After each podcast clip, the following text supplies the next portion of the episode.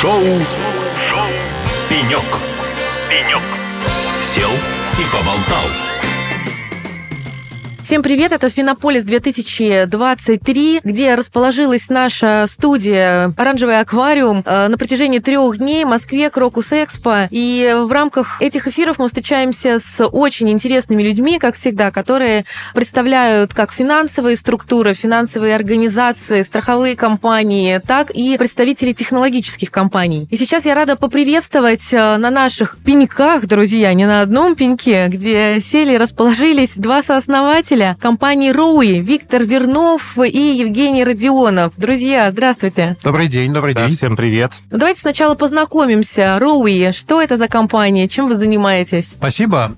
Рови – это финансовая платформа, мы уже больше пяти лет э, работаем с нашими клиентами, это малый микробизнес. Мы их скорим, бордим, процессим, а самое главное, финансируем. Там, где мы делаем это самостоятельно со своего плеча, мы выдаем факторинг, мы делаем специализированное решение для селлеров на e-com маркетплейсах. Там, где мы предлагаем продукты, которые требуют банковской лицензии либо партнерства с банком, мы делаем это в партнерстве с несколькими банками. Это, в первую очередь, банковские гарантии. Это достаточно э, большой уже проект. Мы гарантируем исполнение в рамках госзаказа, так называемый 44-й федеральный закон. Сейчас каждая четвертая гарантия в России в штуках выдается с помощью нашей платформы. И те банковские продукты, которые требуют именно дистрибуции из баланса банка, как кредитное исполнение контракта и так далее. Но вот эта палитра продуктов, она объединена, э, как я уже сказал, и клиентской аудиторией, это малый микробизнес, это торговый бизнес э, в приоритете, но есть и производственный бизнес, в основном товары народного потребления. Э, ну и, конечно, это объединяет еще теми технологиями, которые мы используем. То есть мы очень активно и партнеримся, и коннектимся, подключаемся к торговым площадкам, к данным там реестров, везде, где мы можем найти данные о поставках, закупках, тендерах, то есть всю торговую информацию, которую мы в дальнейшем используем для настройки наших моделей, для того, чтобы принимать решения, выдавать клиентам это финансирование. Но вы представляете представитель финтех-компаний. И вы впервые настоящий. на Финополис? Настоящий. А мы сейчас разберемся, что такое настоящая и не настоящая а, финтех-компания. Вы впервые на Финополис? Это второй год, поэтому мы можем сравнить э, то, как было. И очень интересно то, что каждый год, мне кажется, насыщенная интересная повестка, но каждый год есть в ней какой-то якорь или такое самое хайповое, там, драйвовое слово, которое все используют. Эти веяния моды, они немножко меняются. То есть в этом году это, конечно, искусственный интеллект, это генеративный система, это ЦФА, цифровой рубль. В прошлом году была другая тематика. И это очень круто. Это значит, что индустрия очень живая, очень быстро меняется. Конечно, себя немножко переизобретает, и в том числе и внешний ландшафт, там, вызовы тоже меняются каждый год. Евгения, а что вас удивило в этом году на Финополисе? Ну, мне кажется, ключевой тренд, как вот Виктор отметил, что в этом году, мне кажется, определен такой достаточно большой вызов для всей отрасли. Это то, что отрасль столкнулась с большим объемом данных. Это непостижимый объем данных, да, и как бы на повестке стоит вопрос, а что с этим делать? Поэтому, мне кажется, вот ключевой тренд, и можно его называть по-разному, там, хайп или все-таки вынужденная потребность, это как раз э, как э, этими данными над ними возобладать, да, и, соответственно, здесь правильный тренд с точки зрения искусственного интеллекта, который, в принципе, в той или иной мере э, многие компании уже использовали, в частности, части использовать там скоринговых моделей, это же тоже как бы некие там полуавтоматические а, решения, которые там агрегируют данные, и в итоге там приходит какое-то решение. Сейчас задача все-таки вот и что отличает нас, и наш как бы там инсайт от этой конференции, то, что, скажем так, есть возможность масштабировать наше клиентское предложение для более широких масс а, наших клиентов. Это все-таки больше микро-малый бизнес, даже больше физюрики, да, и для того, чтобы адекватно оценивать э, качество, скажем так, заемщика, да, и как бы его его потенциал развития, здесь, конечно, требуются некие такие автоматические, там, скажем так, искусственный интеллект в части а, оценки там ряда параметров, потому что ну, данных очень много, много среди этого там и белого шума, и поэтому, мне кажется, вызов текущей конференции, как с этим работать. И, безусловно, конечно, практический кейс — это цифровой рубль и ЦФА. ЦФА такой для нас более прагматичный и ну, тот инструмент, который можно уже как бы нам в том числе использовать. То есть это структурировать долг наших клиентов, э, токенизировать и, соответственно, давать возможность тем самым находить ликвидность для тех бизнесов, кто в ней нуждается, и возможность э, инвестировать э, более там широкий масс населения, в том числе и компаний, а уже в интересные объекты ну, компаний, кто нуждается в ликвидности. Мне кажется, вот этот вызов, он сейчас будет, э, можно сказать, что все это является неким таким новым технологическим рывком, то, что вот то, как компании начнут работать с данными и коллаборировать друг с другом. Единственное, что хочется еще, может быть, так усилить от текущей конференции, чтобы а, была больше коллаборации между там финтехами и крупными а, игроками рынка, в том числе и банками, бигтехами, да, чтобы а, был такой взаимно обогащающий эффект, когда мы можем создавать совместные продукты. Мне кажется, это будет всем хорошо. А, Виктор, сегодня вы принимали участие в дискуссии, посвященной фасилитации финтех-технологий. И вы высказали такую мысль, что мы порой путаем понятие, что называется действительно финтех-компания, а что является IT-компанией. Вот помогите нам сейчас разобраться и поставить точки над «и», по крайней мере, по вашему мнению, что есть что. Угу. Спасибо за вопрос. Это, наверное, один из вызовов, кстати говоря, сегодняшнего дня для именно компаний в финтехе. Потому что сегодня в финтехе хорошо быть сотрудником. Ты, условно говоря, востребован. Даже независимо от твоего опыта, экспертизы или там качества производимого продукта, неоднократно уже говорили, что человек, который поднимает руку, говорит, я из финтеха, он получает 3-5 офферов сразу э, мгновенно. То есть э, спрос очень сильно превышает предложение. В этот период хорошо быть э, крупной компанией, потому что они готовы выделять бюджеты, они они готовы строить вот лаборатории инноваций, как уже было сказано, такую специфическую структуру, от которой ждут каких-то чудес или там цифровой трансформации бизнеса. Интересно в этот момент, но не так легко быть именно финтехом настоящим, поэтому мы пытаемся а, более четко структурировать, что же такое финтех. Потому что а, даже если вы откроете интернет и зовете в поисковик финтех, то там есть довольно понятное определение, что это действительно есть ограниченный, понятный перечень технологий, которые используются в финансах, и компании, которые фокусируются на применении этих технологий, да, их список меняется и дополняется, это есть финтех. То есть это искусственный интеллект, это использование неструктурированных больших данных, это построение математических моделей, либо э, использование скоринговых метрик. Это все, что связано с э, API и вообще, наверное, большим преимуществом российского рынка, вот открытостью данных. То есть работой не только с самими данными, а с методами их получения. И, конечно, все, что связано с биометрией, с цифровым профилем. То есть вот это вот такое подмножество иногда путается в целом с IT-историей. Потому когда... что это все отчасти IT-истории. Вот здесь все-таки где вот эта принципиальная разница и почему, на ваш взгляд, стоит отдавать себе отчет, финтех это или это просто эти компании? Почему это важно? Ну, я здесь не буду звучать как методолог, то есть это важно просто для того, чтобы это правильно ваше, понимать. ваше мнение. А, но, безусловно, поскольку термин финтех сейчас на подъеме, поскольку он как бы в почете, в части, то всем выгодно называться финтехом. Я думаю, что это очень простая история, поэтому все говорят, мы финтех, а дальше уже надо спрашивать, а чем же ты занимаешься? И вот тут мы часто очень сталкиваемся с тем, что просто сам факт того, что ты пишешь мобильное приложение, это еще не обязательно финтех. Или просто сам факт того, что ты работаешь с электронным документооборотом, это не финтех. И э, курьезно то, что за время вот изменения рынка за последние годы таких вот э, недопониманий было много, и это нормально, потому что когда-то электронным продуктом мы называли продукт, когда ты по e-mail общаешься, потому что он в электронной форме, соответственно, тоже электронный продукт, электронная коммуникация. А Сейчас это стоит. Вот, э, почему важно все-таки разделять эти понятия? Я не вижу в этом вреда э, для рынка. Э, я вышем, э, вижу в этом определенную сложность, вот о чем я уже говорил, конечно, поскольку мы сейчас находимся в период такой лихорадки финтеха. Это колоссальная, колоссальная конкуренция за таланты. Это колоссальная конкуренция просто за рабочие руки. Не говоря уж о талантах. Это колоссальная конкуренция за людей, которые просто знают, что такое языки программирования.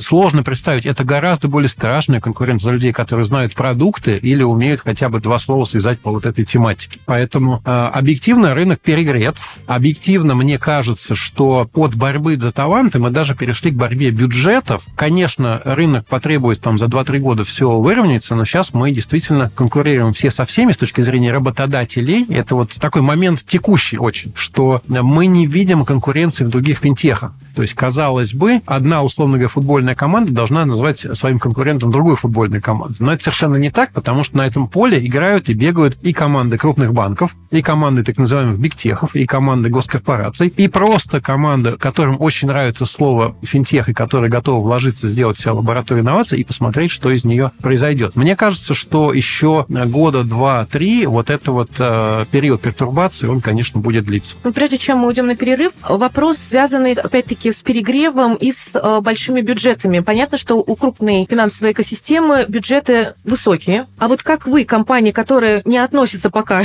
пока, пока к такой корпорации огромной, как вам удается забрать хорошие кадры с учетом вот этой сильной конкуренции и перегрева рынка? Наверное, тут мы даже вдвоем ответим, потому что вопрос очень такой важный. Во-первых, мы не конкурируем с другими финтехами по своим даже бизнес-метрикам. То есть мы прибыльны, например, как коммерческий игрок, мы обязаны быть прибыльны, это все там очень хорошо и понятно. Но Но мы, конечно, конкурируем с компаниями, у которых есть просто бюджет, которые могут не зарабатывать деньги, могут их даже тратить, могут неэффективно. Но которые готовы платить много. Да, конечно, на их стороне это наклады, на их стороне это какая-то корпоративная среда и надежды. Все-таки так уж исторически сложилось, много сотрудников хотят прикрепиться как бы к большой крепкой ветке. Они верят не в свои крылья, а в ту ветку, на которой они сидят. Так какой же способ побеждать в этой борьбе? Э, как минимум две истории. То есть э, это наличие э, своеобразной работающей корпоративной культуры, то есть культуры инноваций, я хотел бы здесь подчеркнуть, далеко не все так радужно внутри крупных корпораций с точки зрения взаимоотношений сотрудников, с точки зрения уважения к ним, с точки зрения обучения, реальной командной работы. Это первое. А второе, кроме корпкультуры, это, конечно, идея. Вообще,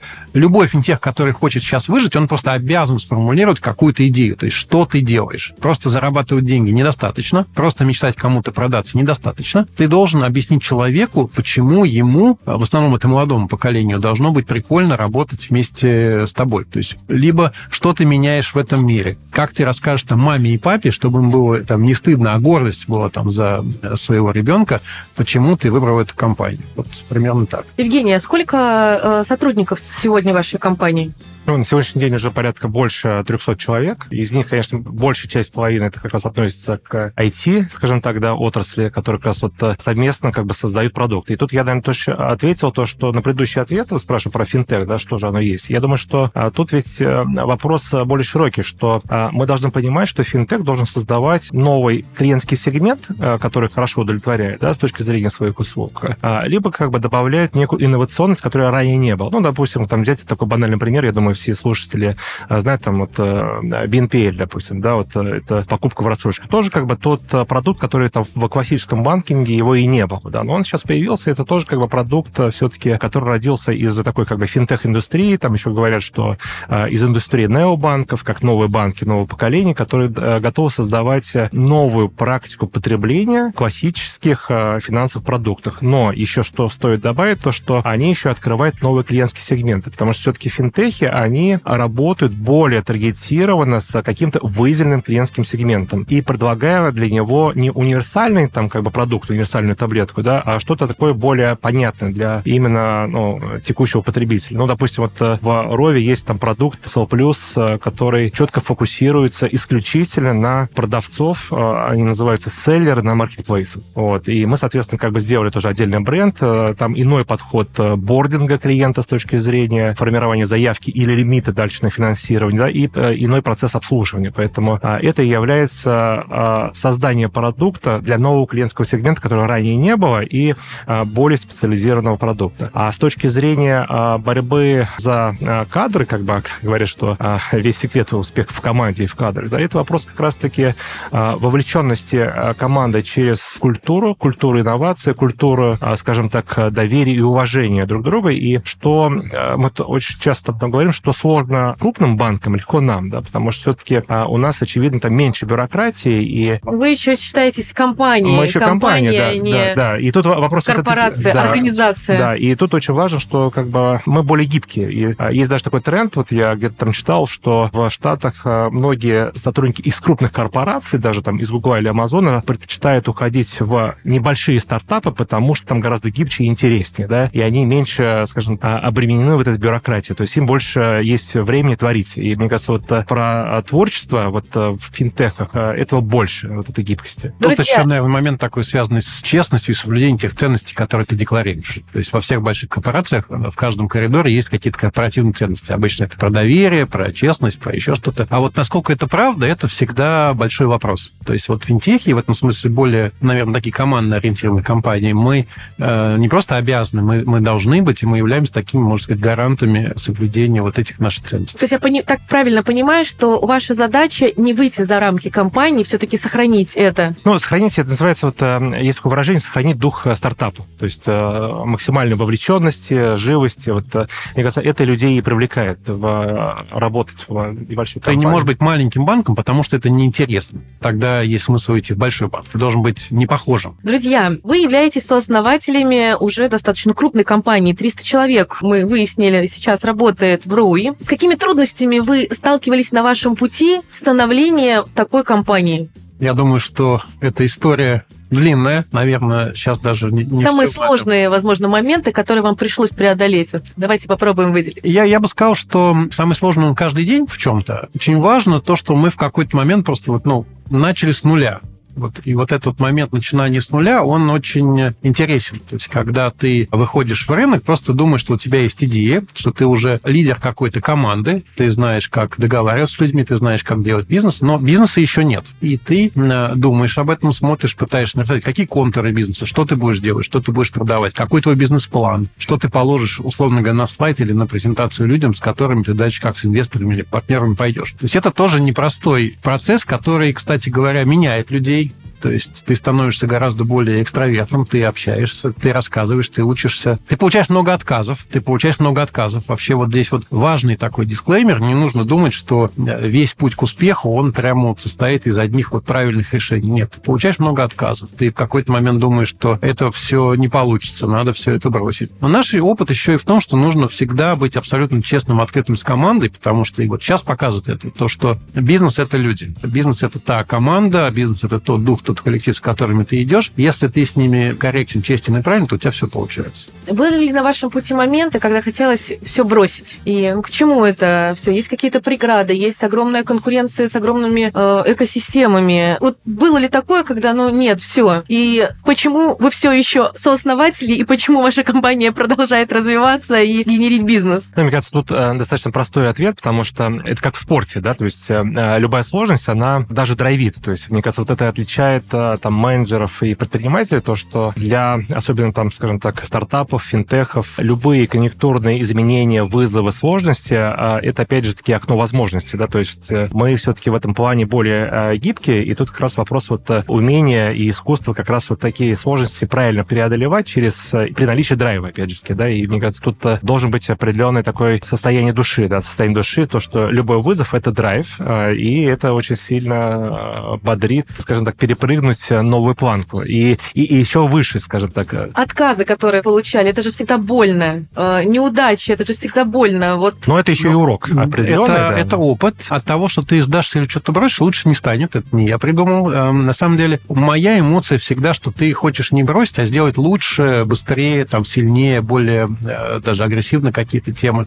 И вот вот это вот самое главное. Это иногда называют прогресс через дискомфорт. То есть у тебя есть, конечно же, дискомфорт, иногда какой-то стыд или раздражение, злость на то, что происходит, но бросить ты просто не имеешь права. И это даже странные, наверное, там слова для предпринимателей. То есть если ты голоден до успеха, и у тебя не получается, то ты этот голод не заглушишь. Ты не можешь сказать себе, ну все, я устал, я больше не хочу. Нет, ты хочешь все больше, все сильнее. Это, это нормально. А что бы вы пожелали молодым ребятам, молодым компаниям, которые только на начале своего пути, которые ищут поддержки, которые пытаются найти те выходы на инвесторов или те выходы на инструменты, механизмы, которые бы помогли им вместе со своими идеями куда-то стартануть? Что бы вы сказали сегодня этим ребятам? Я думаю, что будьте смелы, не бросайте начатое. Далеко ты сможешь зайти ровно до того момента, пока ты не опускаешь руки. На самом деле. Интересность текущего момента в том, что ты в каждую секунду можешь эти руки опустить и сдастся. Но на самом деле это очень хороший момент быть действительно в финтехе, в э, технологиях. Он непростой, но это время возможностей. Я уже говорил о том, что перемены, они вообще всегда являются питательной средой для финтеха, просто потому что мы тестируем что-то новое. Мы сейчас живем действительно в годы перемен, как потребительских привычек, логистических цепочек, чего угодно. И когда мы говорим, что это год возможностей, обычно мы это понимаем спустя какое-то время. То есть те, кто вздыхает сейчас, что эх, начать бы раньше на 10 лет, я бы то, я бы все, то точно так же, я думаю, мы будем говорить про текущие годы. Поэтому ищите эти возможности, находите их. Они есть, они есть. Вот на конференции Финополис мы слышим, на самом деле, что возможностей очень много, хотя бы исходя из того, что все говорят, что не хватает рабочих рук. То есть, значит, рабочие руки, которые к тому же еще облагорожены идеей или как-то усилены концепцией или стратегией, то они всегда будут востребованы, они всегда будут в чести.